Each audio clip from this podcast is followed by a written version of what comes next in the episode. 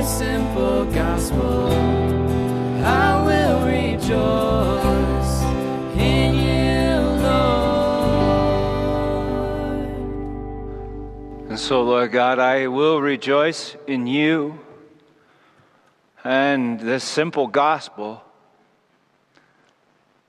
But it does seem like something separated us. And I want to know you, uh, Lord, I do. So, Father, um, I think that's true of my friends here too. Would you help us to understand how it is that we could know you? Because it seems we've ran into some problems in that department. So, Lord God, would you preach your word to us in Jesus' name? Amen.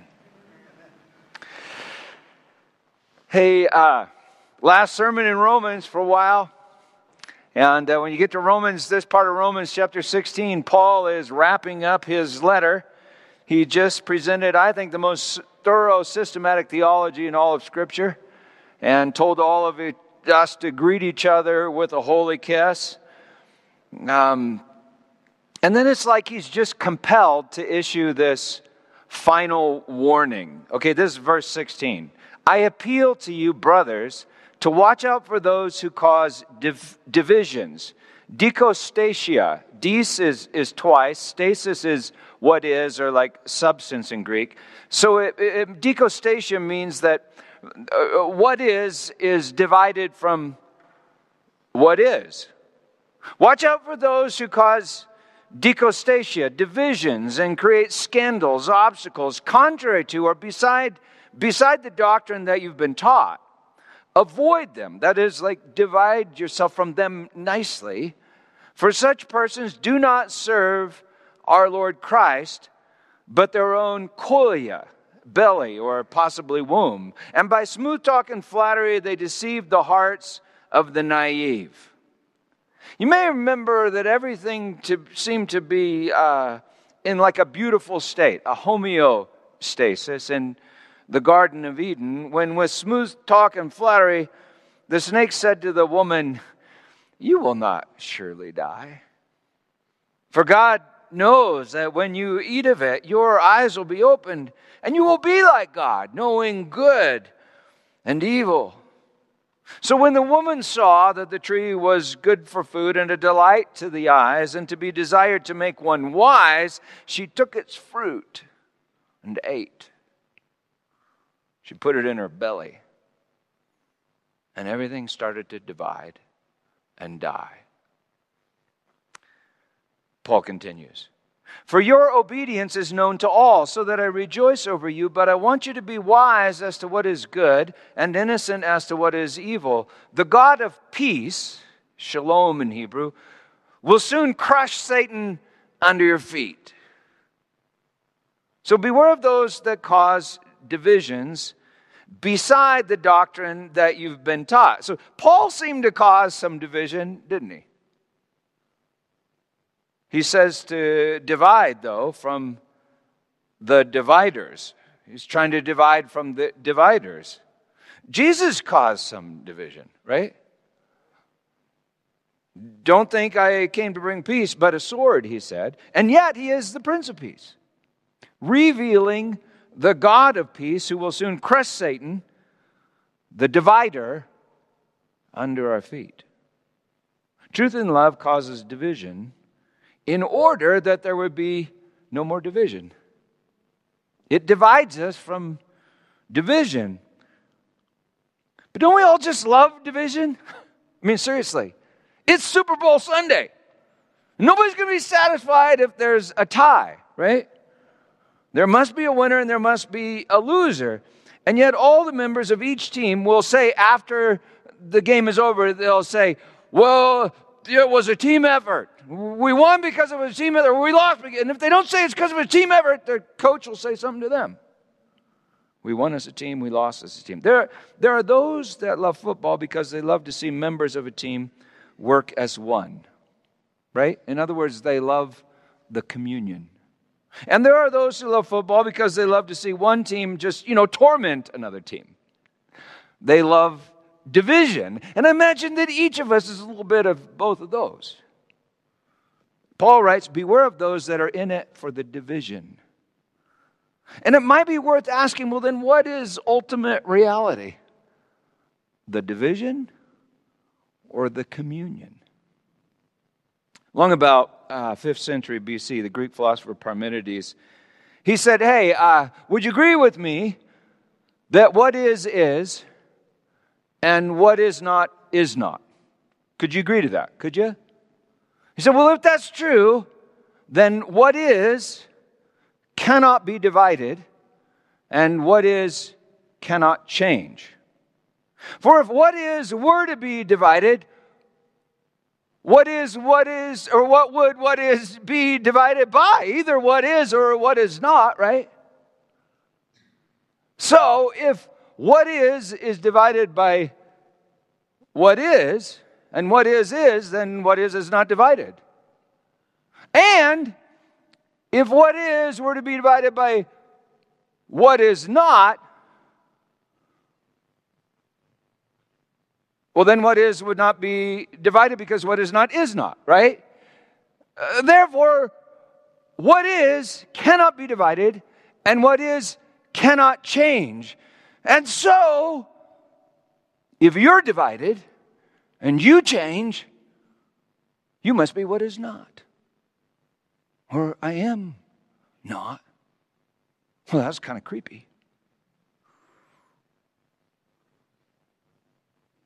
And, and I am a little bit worried that um, what I am might become I am not. Common sense, that is my experience of this world, would tell me that I am, but I do change. In fact, I am worried that I might become I am not, for in this world it seems like everything dies. Anyway, the, the Hebrews, they claim that God is one and he does not change. They said God is I am, or I am that I am, and yet God does seem to move with his people. In other words, he doesn't do nothing. Actually, God does everything that's anything, and he does it with his word. Solomon wrote, whatever God does, so he does something, endures forever, which is a crazy statement if you really think about it. Whatever God does endures forever. Nothing can be added to it and nothing taken from it, nor anything taken from it. And, and yet, common sense would tell me that I do do what God does not do, right? In fact, my do-do is, is evil. It was the early church that taught that I am that I am, that is, God is undivided and unchanging, and yet he constantly moves. For God is a dance of three persons in one substance called love. God's a Trinity. One communion of undivided, unchanging, yet ever self-sacrificing persons. God is love, and in him is life. Life is homeostasis. Many persons in one substance, ousia or, or stasis, homeostasis. And Paul just wrote Romans sixteen seventeen, beware of those that cause dichostasis, division. But it's Super Bowl Sunday. And we all love division. I mean, aren't we all trying to exalt ourselves? Aren't we all trying to glorify ourselves? Aren't we all trying to, to win? And isn't that because life is a competition? And so we believe that we're all being tested and judgment, judgment is coming, and so it's only natural to divide and conquer. It's common sense. In fact, isn't that what it is to be a Christian? And isn't that why we go to church? To gain more knowledge of good and evil in order to make the right decisions, pass the test, win the game, while the losers lose and forever suffer. It's It's common sense.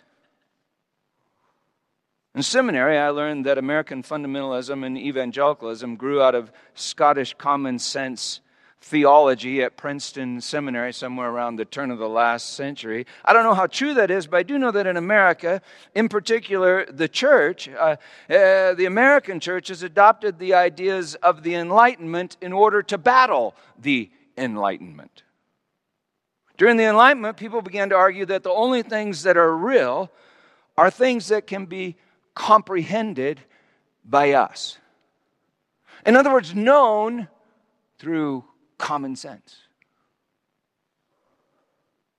So when the critics said, God is incomprehensible to us a few hundred years ago, we began to say, well, we can comprehend him.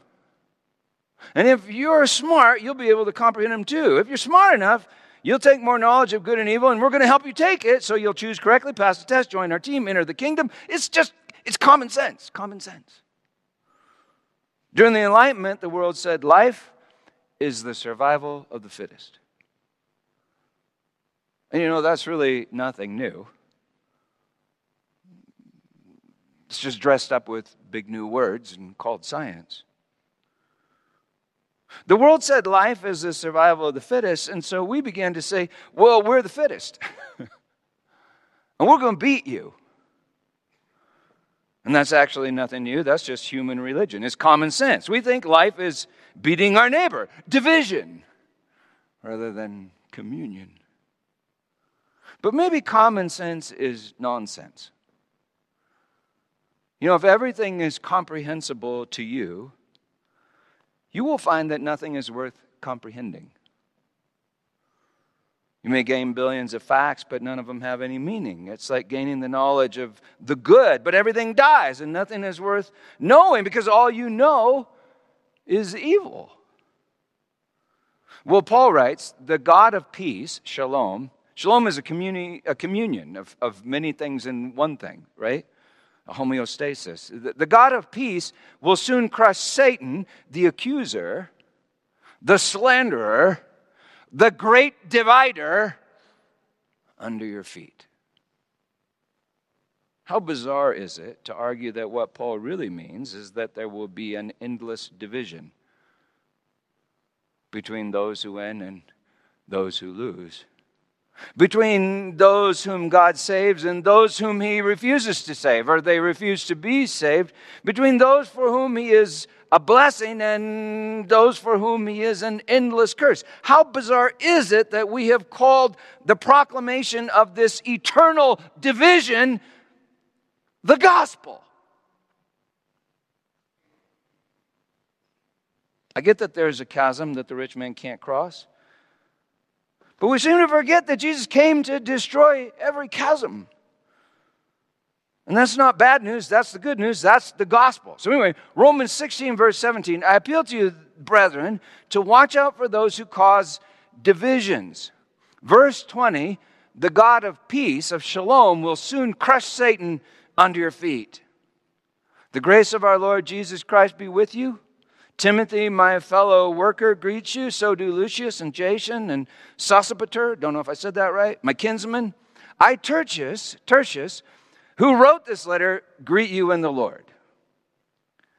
Now, in case some of you thought, hey, wait a minute, I thought Paul wrote the letter to the Romans. It's important to know that just like many in ancient times, Paul used an amanuensis, if I said that right.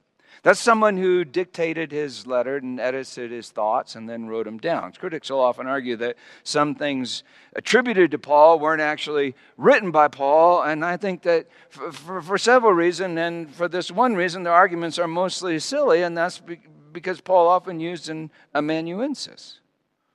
Anyway, next verse, verse twenty-three. Gaius, who is host to me, and to the whole church greets you. Erastus, the city treasurer, and our brother Quartus greet you. And that's where the letter ends, in some ancient manuscripts. But most manuscripts include this last paragraph. And this last paragraph has all the marks of a liturgical confession, as if the practice became uh, to read Paul's letter to the Romans in church, that someone would read it out loud, then everyone would say this uh, last paragraph. They'd read this together in the worship service to end the letter. And so it makes perfect sense to me that Paul may have originally sent the letter from Corinth to Rome in fifty-six A D, and then years later, having arrived in Rome, either in prison or now out of prison, he added this doxology, thinking to himself, Erastus and Quartus greet you is hardly a great finale to my letter. It needs something more. I'll sum it up in a doxology. So this is it, verse twenty-five. Now to him who is able to strengthen you according to my gospel, that is the preaching, the proclamation of Jesus Christ, which probably also means not just preaching about Jesus, but Jesus actually preaching through Paul, the preaching of Jesus Christ according to the revelation, the apocalypse of the mystery, mysterion, that was kept secret in times eternal, but has now been disclosed, and also through the prophetic writings has been made known to all the nations, the Gentiles, the peoples, according to the command of the eternal, the Ionios God, to bring about the obedience of faith. To the only wise God be glory into the ages, into the eons, through Jesus Christ. Amen. That's a doxology, for it's a statement of doxos, glory, not given to us, not given to men, but given to God as worship. And in the middle of this doxology, which is revealed through the gospel, is this amazing word, mysterion, or mystery in English. I would suggest that we have such a hard time believing the gospel, the simple gospel. The simple gospel is just God saves. We have such a hard time believing the gospel and giving glory to God because something in each one of us just hates mystery. You see, common sense is like the exact opposite of mystery. Mystery is not the absence of meaning, writes Dennis Covington, but the presence of more meaning than we can comprehend. The whole secret of mysticism is this, writes G K Chesterton in his book, The Romance of Orthodoxy. The whole secret of mysticism is this, that a man can understand everything by the help of what he does not understand. You know, every little child is a mystic. For no little child completely understands his or her father, but if they trust their father, he will help them to understand all things. Every little child is a mystic, and those that believe they have grown up are not. We've all been tempted to think that we are grown up and have no father. Scripture refers to mankind as a mother, and so we're all called the sons of men. And the Greeks referred to the earth as our mother, and that does make some sense because we're all made of dust, right? And we return to dust. The earth is dust, and our parents are dust, but we all wonder, well, is, is there more to this than dust? God's not male or female, but he is called our Father. To a little child, mother is probably most familiar, but father's a little more mysterious. We all wonder, where did I come from? My parents, yes. The dust of the earth, yes. But it seems that there's something in the dust, a mystery. The origin of the Greek word mystery, by the way, is a mystery. But by the time of Paul, we know that it had some powerful con- connotations. To the Greek philosophers, it referred to the realm of what is, that mysteriously interacts with this realm, in this realm of shadows in which we seem to live and move and have our being, the realm of what is not. To the Greek people, it often referred to the mystery religions, in which participants would go through these mysterious rituals that reenacted the life of a god. The idea that one is be is that one is saved by communion with, with a god, such that their story becomes your story. And so you go through these rituals. To the Hebrew mind, the Greek word mystery would have been closely tied to the idea of the holy. God is holy, and he abides in the holy of holies in his temple. And to all minds, Hebrew, Greek, and American, mystery brings up a powerful set of questions. Where do I come from? Why am I here? Who or, or what is my source?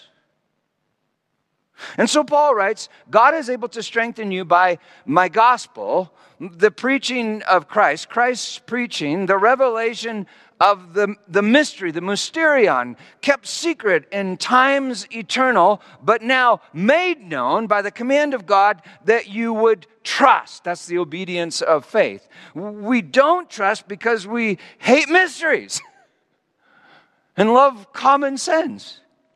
In other words, we all love the illusion that we are in control. You see, mysteries have to be made known. They are not knowledge that, you know, you can just take. Jesus uses the word mystery once in the Gospels, and I think that's largely because it's really a Greek word. He uses the word mystery once in the Gospels, and that's in reference to the parable of the sower and his seed. John uses the word four times in the Apocalypse, the, the Revelation. Paul uses the word twenty times to describe at least three realities that I think are really one reality that, in my experience, very few people believe. So because of common sense, which is nonsense, we just don't believe the simple gospel.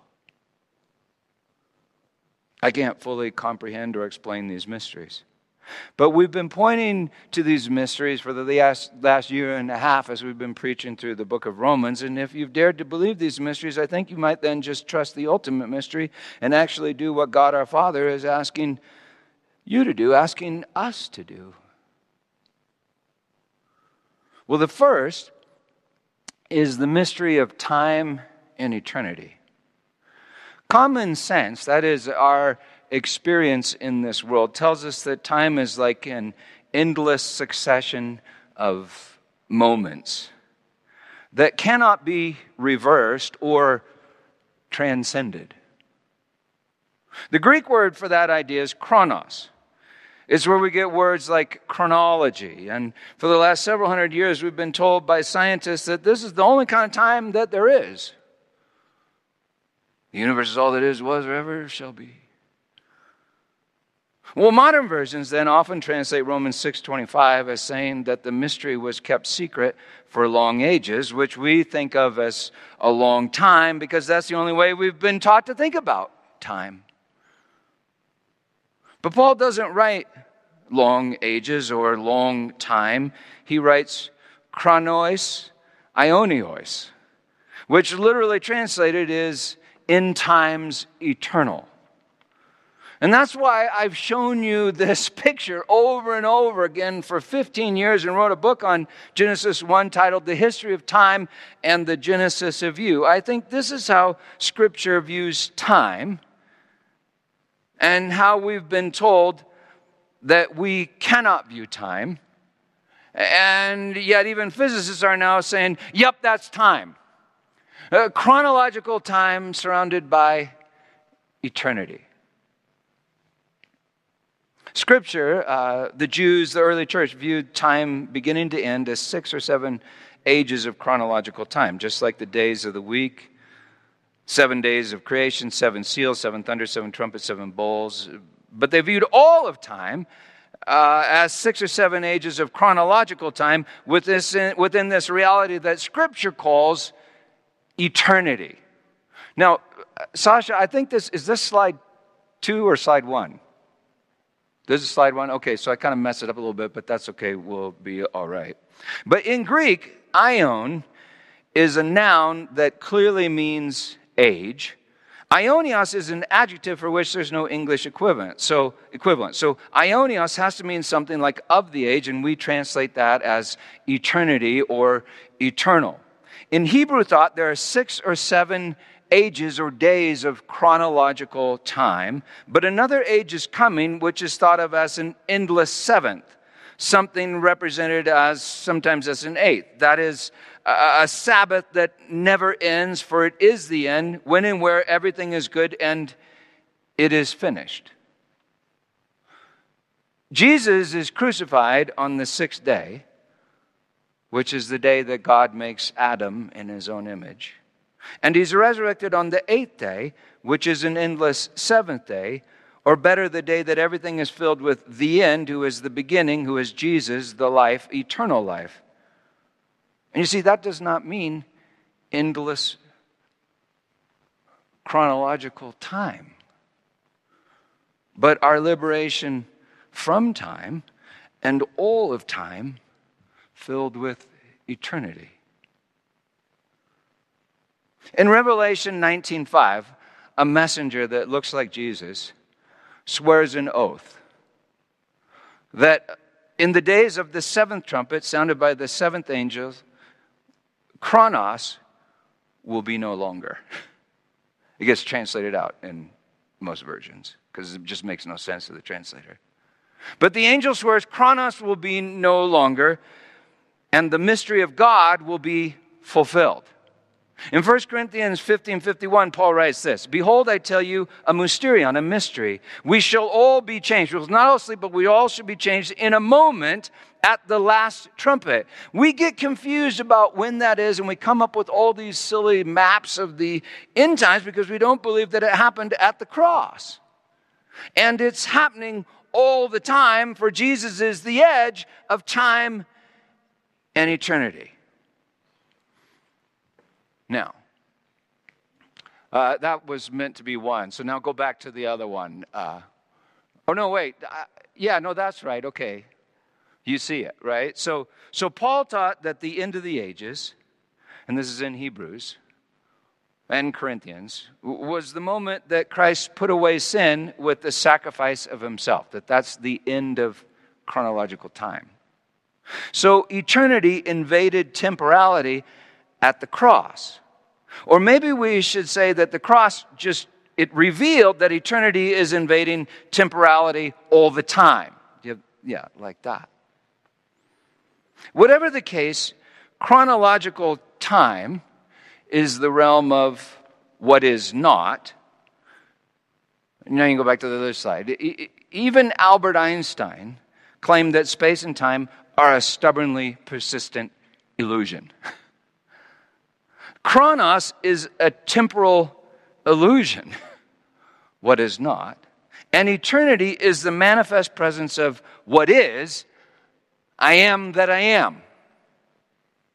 Through a, fra- a few just really crazy experiences I, I can't explain now, I've learned that Satan absolutely hates this chart. And I understand why. Common sense would tell you that you must write your own story. The mystery of time and eternity reveals that your story is already written. And yet, you can write it and live it and maybe even dance it with God when you commune with Him right now, the moment eternity touches time.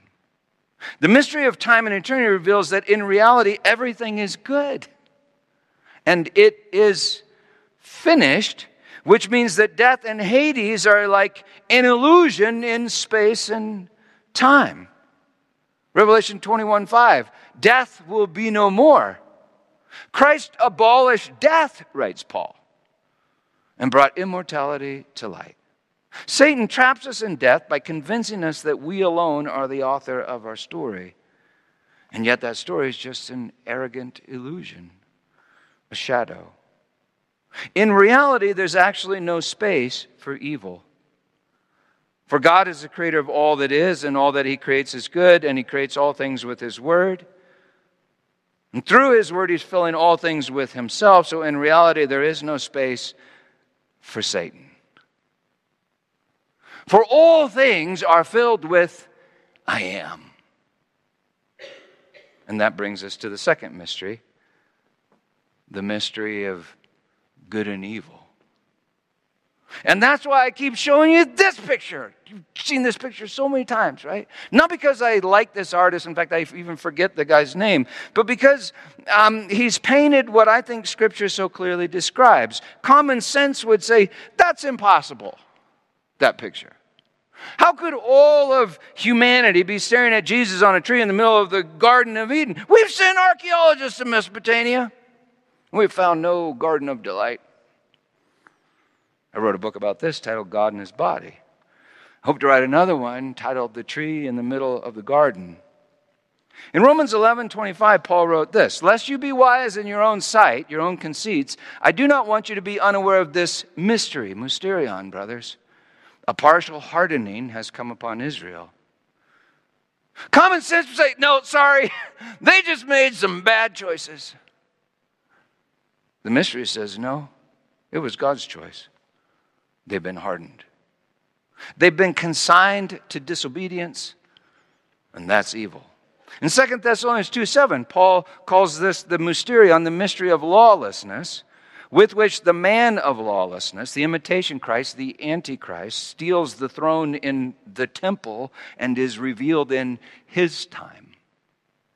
Lawlessness is a mystery. Because you see, the law is God's will and God's word, through whom all things are created, and yet evil is that which God does not will and his word does not do. Evil is that which is not. So the good is what is, and the evil is what is not. In Revelation chapter seventeen, verse seven, the angel shows John the harlot who rides the beast. And the angel says, "I'll tell you the mystery. The beast you saw was, and is not, and is about to rise from the pit and go to destruction." In other words, the lawless one exists in the past, and the lawless one exists in the future, but is not now, which is the place where eternity touches time. The beast exists in your anxieties and your fears, but he is not here and now. In Romans, we learn that you are the temple, and in the depths of your temple there's a garden, and that is the Holy of Holies, and in the Holy of Holies there is this tree. It's on top of the ark, between the cherubim. In Colossians two three, Paul tells us that this is a mystery, a mystery that in Christ are hidden all the treasures of wisdom and knowledge. You get that? In Christ are all the, he's like a piñata. In Christ are all the treasures of wisdom and knowledge. So you see, on the tree, on the tree is the knowledge of good and evil.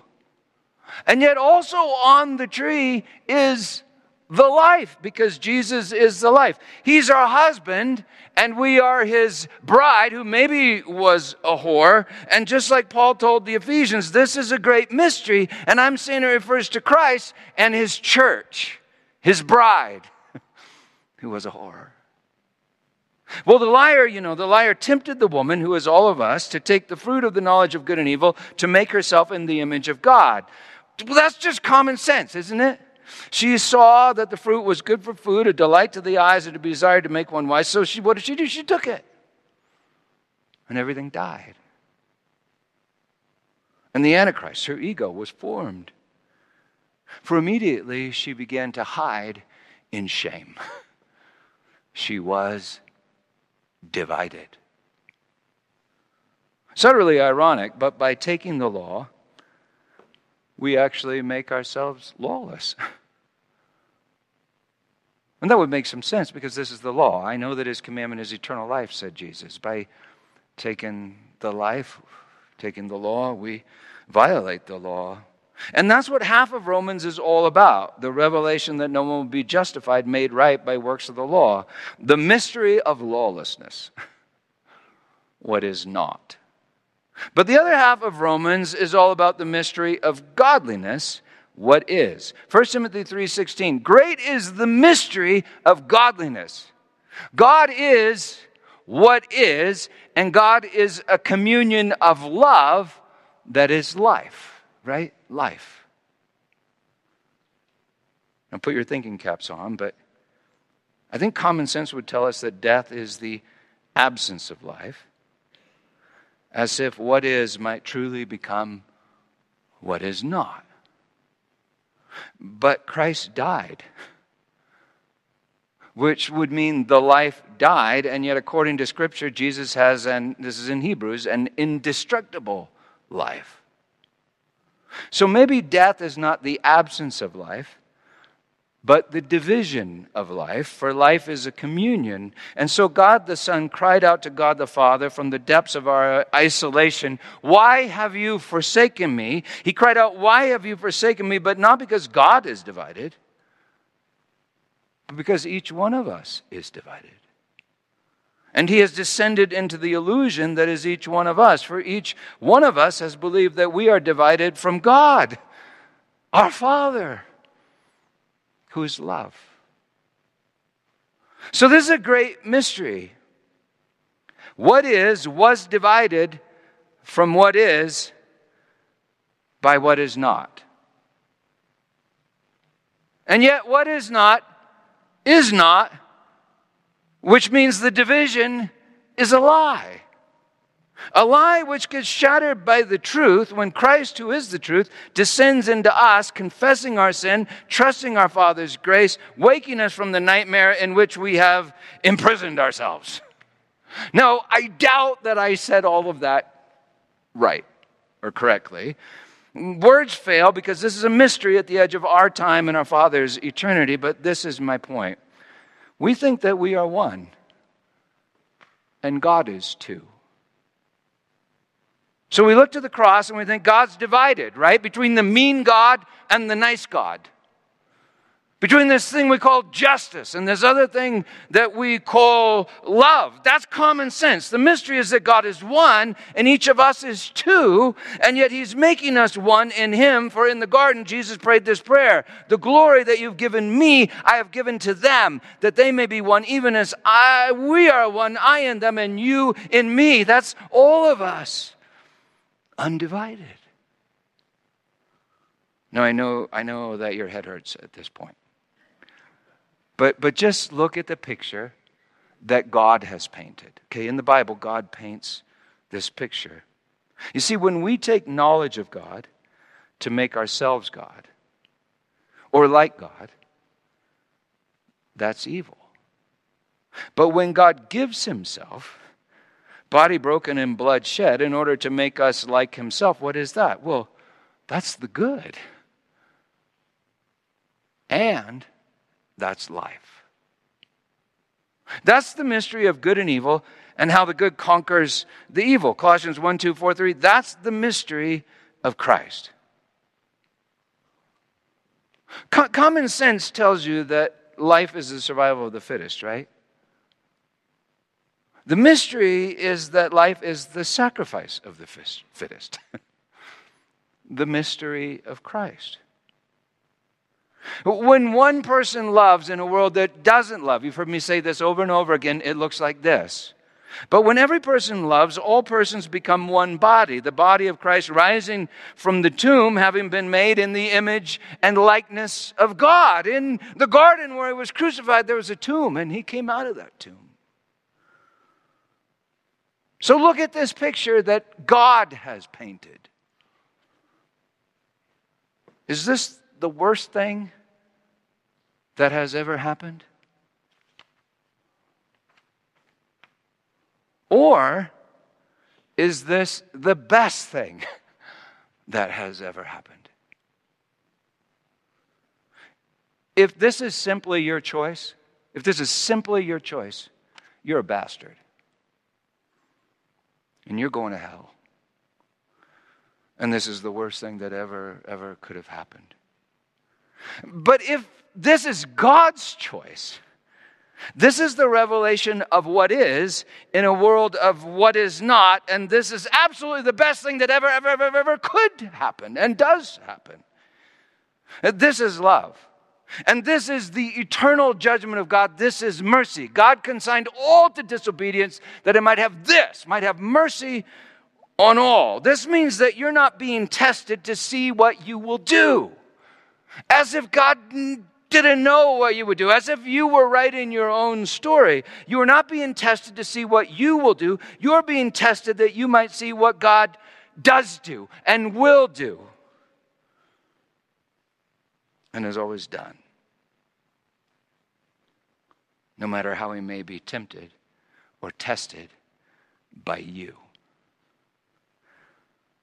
You were led into temptation, consigned to disobedience, that you might put God to the test and watch him pass the test in Jesus the Christ, that you might see that although we have been divided, he remains undivided. In other words, he remains faithful. He remains love. He remains faithful love. The Old Testament word chesed. That we might see that God our Father is relentless love. That you might justify his judgment in the words of Paul and David. That you might look at him and say, oh, that is an amazing judgment. That you might look to the tree and say, Abba, Dad. That you might have faith. Common sense will tell you that faith is your judgment, but the mystery is that faith is the judgment of God in you. The hypostasis, the substance of things hoped for. First Timothy three nine, the mystery of the faith. Colossians one twenty-six through twenty-seven, the mystery hidden for ages and generations. Christ in you, the hope of glory. In Matthew thirteen, Jesus says this to his disciples. He also says it in Mark and Luke, but in Matthew thirteen it says it this way. To you it has been given to know the mysteries, this is the time he uses it, of the kingdom of heaven. But to them it has not been given. For to him who has will more be given, but to him who has not, even what he has will be taken away. If what you have is actually what you have not, then what you have is evil. So I guess that is like profoundly good news that it would be taken away. And how is evil taken away? Except by the eternal seed, which is faith, hope, and love, sown in the soil of this earth at a tree in, in a garden. It was there that he lifted his head and cried, Father, forgive them, and delivered up his spirit, the spirit that's been planted in you as imperishable seed. So common sense will tell you that you're a bastard. The mystery is that the man on the tree is your dad. And the man on the tree is also his son. And the man on the tree is you. Romans eight fifteen. When we cry, Abba, Father, it is the Spirit himself bearing witness with our spirit that we are the children of God. And if children, then heirs of God, that's inheritors, and fellow heirs with Christ, provided we suffer with him in order that we may also be glorified with him. I've given the glory to them, said Jesus.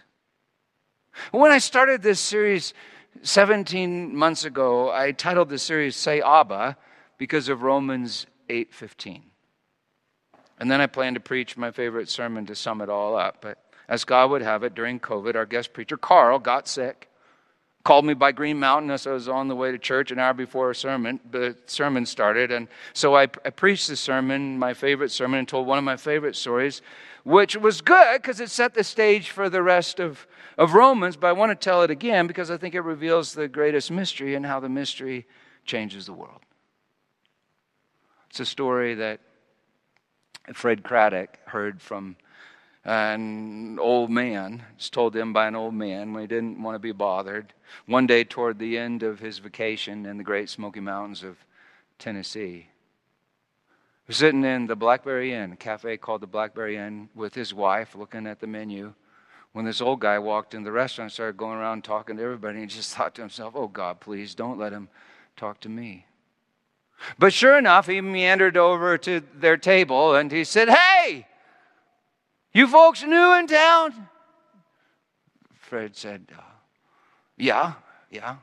Are you on vacation? He said, well, yeah, we, we are on vacation. You going to be here long? He said, no, no, we're, we're not going to be here long. And, and then he said the question, he asked the question that Fred had been waiting for. He said, so what do you do? Fred was asking for that question because he knew an answer that would shut him down. He said, well, I'm a homiletics professor. Uh, at the Candler School of Theology at Emory University in Atlanta. And the old guy just lit up and he said, well, you're a preacher man. And I got a preacher story for you. And so he pulled up a chair and sat down. He said, I was born back in these mountains. My mama wasn't married. Things were different back in my day, but that was a problem. The other women, they used to just spend their time guessing as to who my daddy was. And I didn't know who my daddy was. My mama, my mama, she uh, she worked a lot.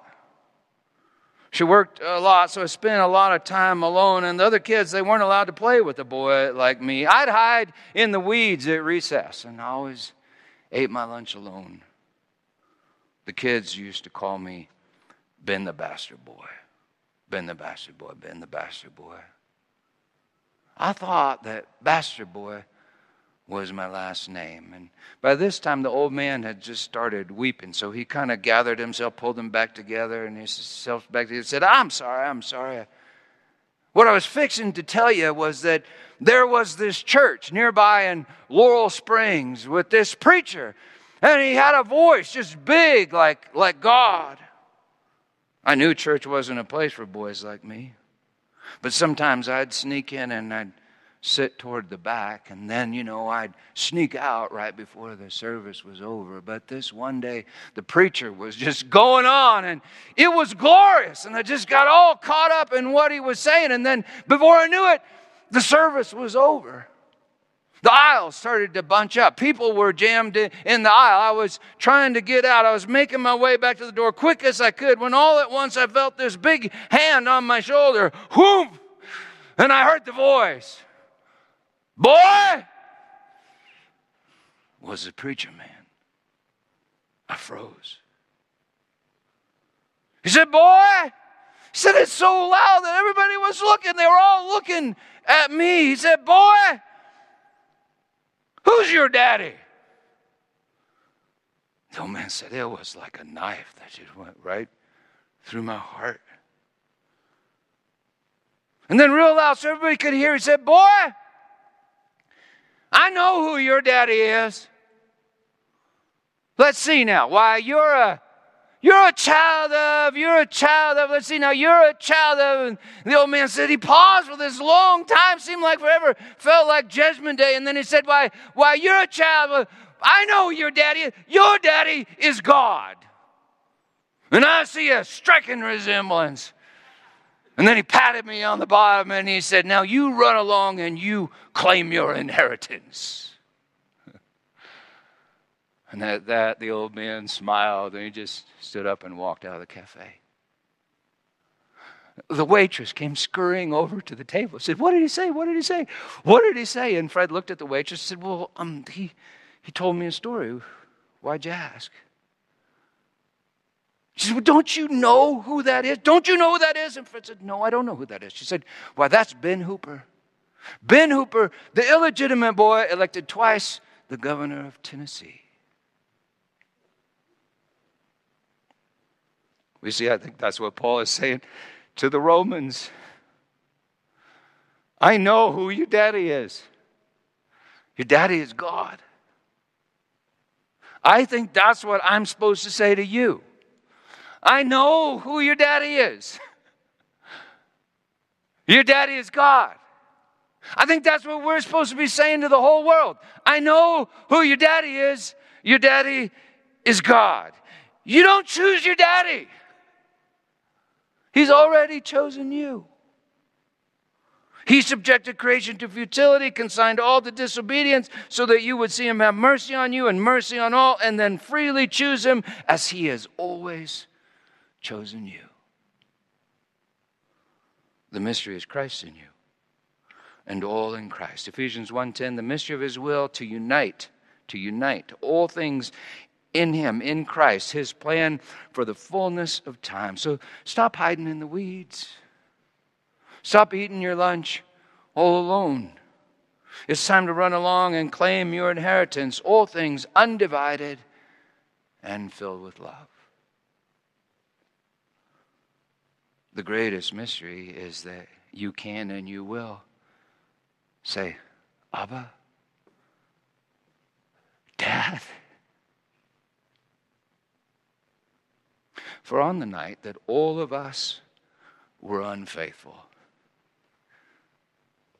he remained absolutely faithful. And so he took bread and he broke it, saying, "This is my body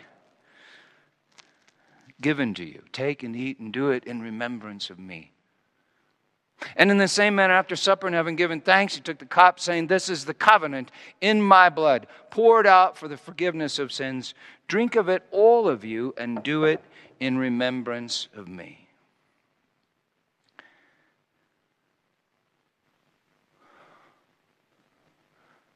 This is not common sense.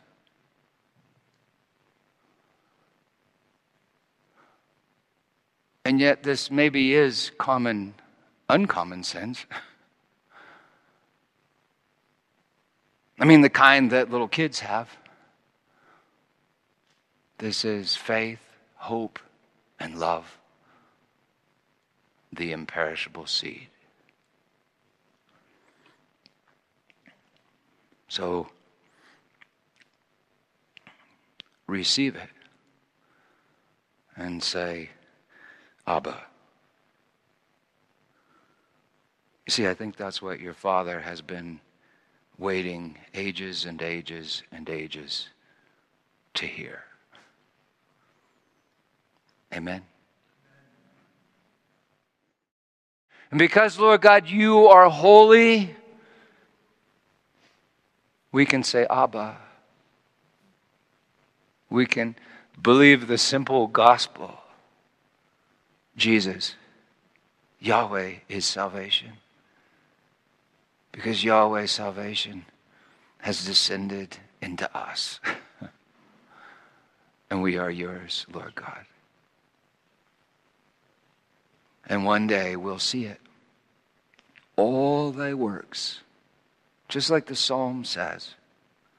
Just like it says right there at the start of Genesis. All thy works will praise your name. Thank you that that will happen. Because it has already happened. It is always happening. And soon we will see it happen. Because you will wake us from our sleep. In Jesus' name we thank you. Amen. All thy works shall praise thy name. But what around, what about like around eight o'clock this evening? Do you think that all the Philadelphia Eagles will praise his name and all the Kansas City Chiefs will praise his name? I mean, so just imagine, just imagine what if. What if God is so good and so great that we fought the fight, we went to battle, we got to the end of time, and we discovered that everybody wins. Yeah, do you think do you think it could be that great? Do you think it could be that amazing? Yeah, may, may, maybe, maybe. Because what if the thing that we were battling all along was evil? And so we conquered the darkness with light, the lies with the truth, the evil with the good. What if we conquered division with communion? What if we conquered what is with, or what is not with what is, or what is conquered, what is not even with us? You know, about twenty-five years ago when the Broncos went to the Super Bowl, I remember I, Coleman was three. We were driving right by my house, and, you know, all the hype was happening, and we were in the blue van. And I remember he was really, really quiet, and he, he looked at me and said, "Dad?" I said, "Yeah." I said, I, I need to, I wanted to ask you a question. I said, "Okay, buddy, what is it?" He said, "Are the Green Bay Packers evil?" Yeah, I might have said yes. I might have said yes. But then I want to correct myself, and I said, "No, buddy, no, no, no, no. You don't understand. They're not evil, and yet everybody I know is infected with evil. And yet we will all party when Satan is crushed under our feet. Our feet. Whose feet are these? Genesis chapter three, the seed of the woman will crush the head of the serpent. I mean, Paul knew that, right? So whose feet are these? Wow. That's an incredible mystery. But blessed are the feet of those who bring good news. So in Jesus' name, believe the gospel and preach the gospel. Amen.